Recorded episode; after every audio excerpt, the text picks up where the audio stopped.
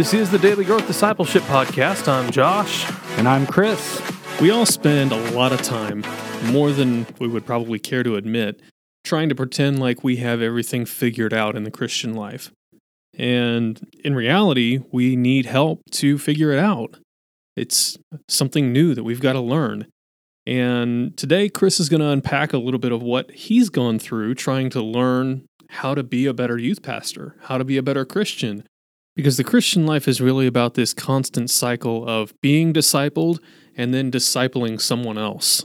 And Chris, you do that so well. That's one of the things I admire about you the most uh, is your what I've seen your ability to learn and kind of change and adapt over time. Um, and, and, and, handle that growth curve. So I was going to ask a question about that, but you kind of already answered it. Of like, how did you get to where you you seem to learn or you tackle these new changes in these learning environments uh, with open arms. You know, you embrace them. I remember when you you uh, you did announce in one of our Facebook groups that you'd got this position as youth pastor in Baltimore, man, and. You, you, well, even still now you do it, but definitely like within the first few months, you were always asking questions. Hey, how do you guys do this? Or what's your advice for that? And a lot of people are really afraid to reach out and ask for help. And you yeah. do that so well. Can you tell us maybe how you overcame that uh, that that fear. I deal with that fear all the time. You know, well, maybe they're gonna, you know, they're gonna think that I'm not like I think I have to live up to uh, a standard. Maybe. Yeah, I mean that's an expectation for the Christian life. I mean, Chris, you and I've talked about it before. That's that's why people don't pray like to pray in public. Mm-hmm. They don't they don't know how, and they don't feel like they can just ask somebody how do I how do I pray in front of other people because there's kind yeah. of this unwritten rule that good Christians do that. So you should just be expected to do it. Yeah. So you just kind of hope your name's never called and you never have to pray in front of other people. So they don't know that you don't know how. yeah. yeah. And so yeah. That, that's a really, really valuable thing to learn as a as a Christian is just how to ask for help. You know what? And and I think that that in general kind of tying together with another uh, topic that I'm pretty passionate about.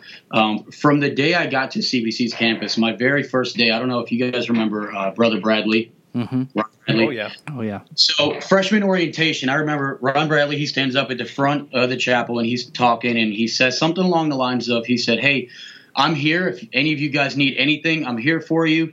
Um, you know, and you know where to find me." He said something along those lines. Immediately after that chapel service, we had lunch, and uh, I remember he grabs a tray, gets his food, and he goes and sits off to the side. And so I go grab a tray, get my food, and I go join him in his booth. And he just kind of gives me this weird look. I said you said you were here. Like, I'm here. Like, let's go. and so he just kind of looked at me and like let out this laugh. And uh, he was like, you know what? He said, that's awesome, man. And uh, from that day forward, even still now, we have such a great relationship. He's been a great mentor in my life. Um, but in each season, I've sought out different people that, you know, I feel like God has kind of put my life for a reason in those seasons. And uh, in that moment and seeing how faithful God has been in providing those people to help give me the answers because I think the best thing that you can know is what you don't know. I'm new to ministry. There's a lot that I don't know, but I know that there are a lot of people out there that have those answers, that have the experience. And so, going back to the Brother Bradley thing, I think what happens a lot of time with our generation, uh, you know, millennials, Gen X's, even uh, Generation Z coming up, is I think most of us, by and large, we want to be poured into, but we expect somebody else to come along and grab us and say, "Hey, mm-hmm. let's do this thing."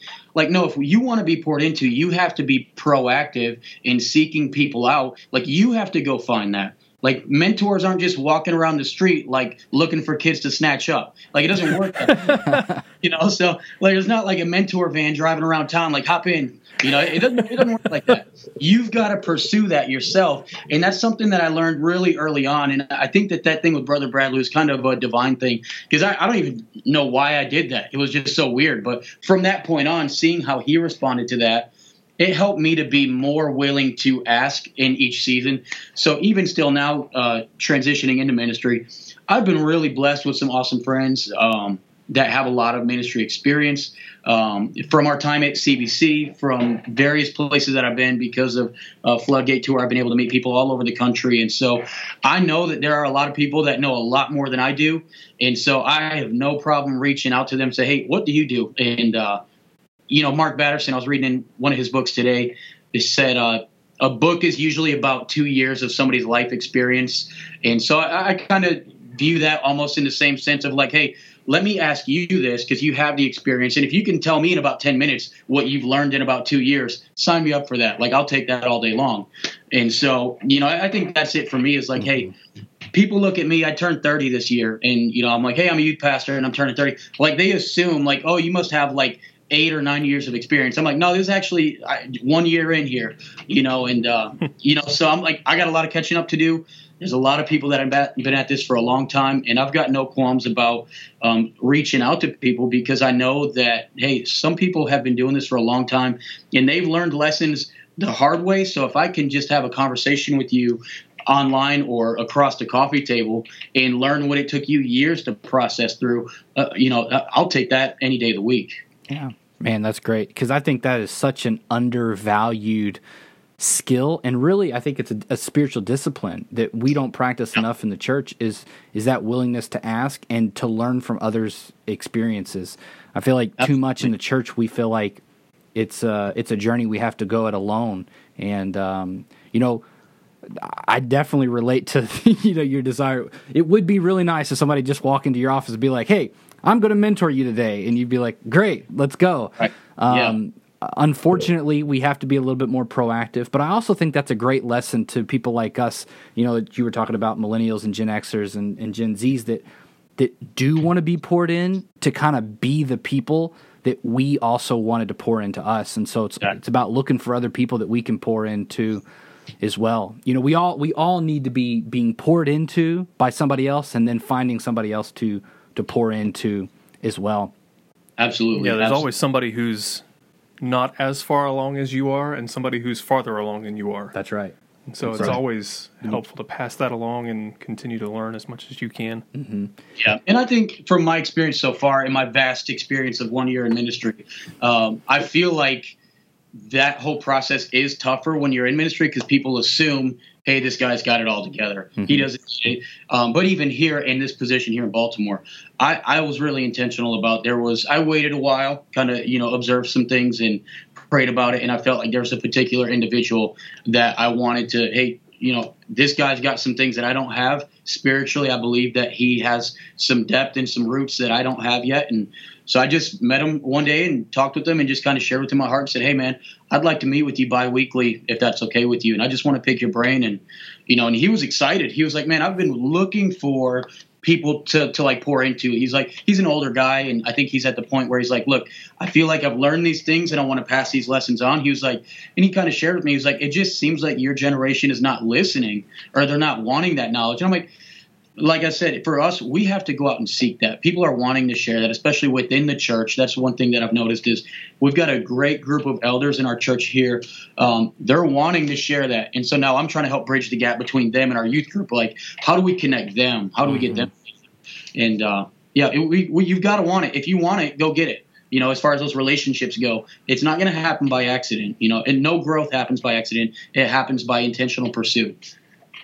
That's excellent. Well said. Um, so, what are you doing then now as a youth pastor to pour into others? How do you go about? Um, do you do you look at it a little bit more strategically? I mean, obviously, you have a responsibility to any kid that walks in your youth group, and so you, you take that yeah. responsibility uh, seriously. I'm sure, but with everything, you know, maybe you have your 12 that you really pour into uh, particularly, or maybe you're the three. And so, how do you go about identifying those relationships and pouring into them? Yeah, so by and large, um, our the youth group dynamics we have here are pretty interesting. Um, when we first got here about a year ago, we were averaging about 55 kids. Um, now, within the last couple months, we've been averaging between 90 and 100. Um, you know, we so we've had some pretty solid growth there. The majority of our youth group now, because of the growth that we've had, though, is uh, unchurched kids that have no concept of church, no relationship with God, none of this, like starting from square one. So we have this portion of maybe 20 to 25 church kids that have some working knowledge of religion, mm-hmm. and then the vast majority are like square one. So even at the beginning of the year, we started like all the way at the basics. Um, so what has been difficult is finding that balance of pouring into those that are a little more advanced, but still remaining uh, kind of down here enough for the kids that have no experience to still be able to grab something and to catch on to what we're trying to do. Um, so the biggest thing for me is, and I share this with our, our youth leaders, we've got a really solid team of youth leaders here, and I'm like, I can't intentionally pastor 90 kids. I, it just doesn't work that way. That's not how pastoring works. And so I'm like, I kind of view our youth leaders, and I want them to see themselves essentially as, as an extension of me. Like, hey, you know, if all of you guys, we have a team of about 15 youth leaders. I'm like, if all of you are connecting with a few kids, then all of them are going to be touched and all of them are going to reach. So I essentially see myself as primarily pastoring the leaders and then helping them to pastor the kids. Now, with that, there are definitely some kids in our youth group um, that you can just see them almost like foaming at the mouth for this thing. Like, I want all that God has for me, you know. And so, you know, those kids are like I was saying earlier, they're they're proactive. Like they'll come to me like, "What can I do to grow? What can I do to grow?" Like I had a kid after service last night literally come up to me and ask that question. She's like, "Hey." Like I, I, want more. Like what can what can I do? What else can I do in in in those situations? You know, I, I do as much as I can to help those kids. Um, you know, we'll do some reading plans together, and you know, I'll text a few kids. I'll, I'll try to get a couple things like that going as far as like intentional growth. And uh, you know, the Bible app is so great with helping with that. You can do a plan with a few people, leave your comments on there, and kind of that provides accountability, helps them get in the habit of reading, uh, getting their thoughts on that, and some little things like that. So any kid that's to that point, you know, we're helping with that. But primarily, I see my job is developing our leaders the best that I can and pastoring them the best that I can. Because the better and the healthier they are, the better our group as a whole will be. Um, and I think that's what's difficult a lot of times in some churches is that if we see the pastor as the primary influencer, then you're really limiting what your church is going to be capable of doing because you can't have a personal connection with everybody in your church, even in smaller church settings. It just it's impossible. You're one mm-hmm. person, you have limited resources and limited time. And so the more that we empower other people that are working alongside of us to be influencers and to make these connections and to teach them how to do that, that we're going to build this sustainable, recyclable process that's going to continue to produce disciples. That's good. I want to ask a question that we may or may not cut out. We'll see. um, when when you're pouring into somebody who's starting at square one, what are some of the basic things that you want to help them understand, and and some areas that you you would say let let's work on growing here 1st mm-hmm. I would say probably the primary thing we did here, and this was overall with some individuals, but with our group as a whole, the biggest thing that we started with and that we really wanted to drive home is value. That you have value, your life has value.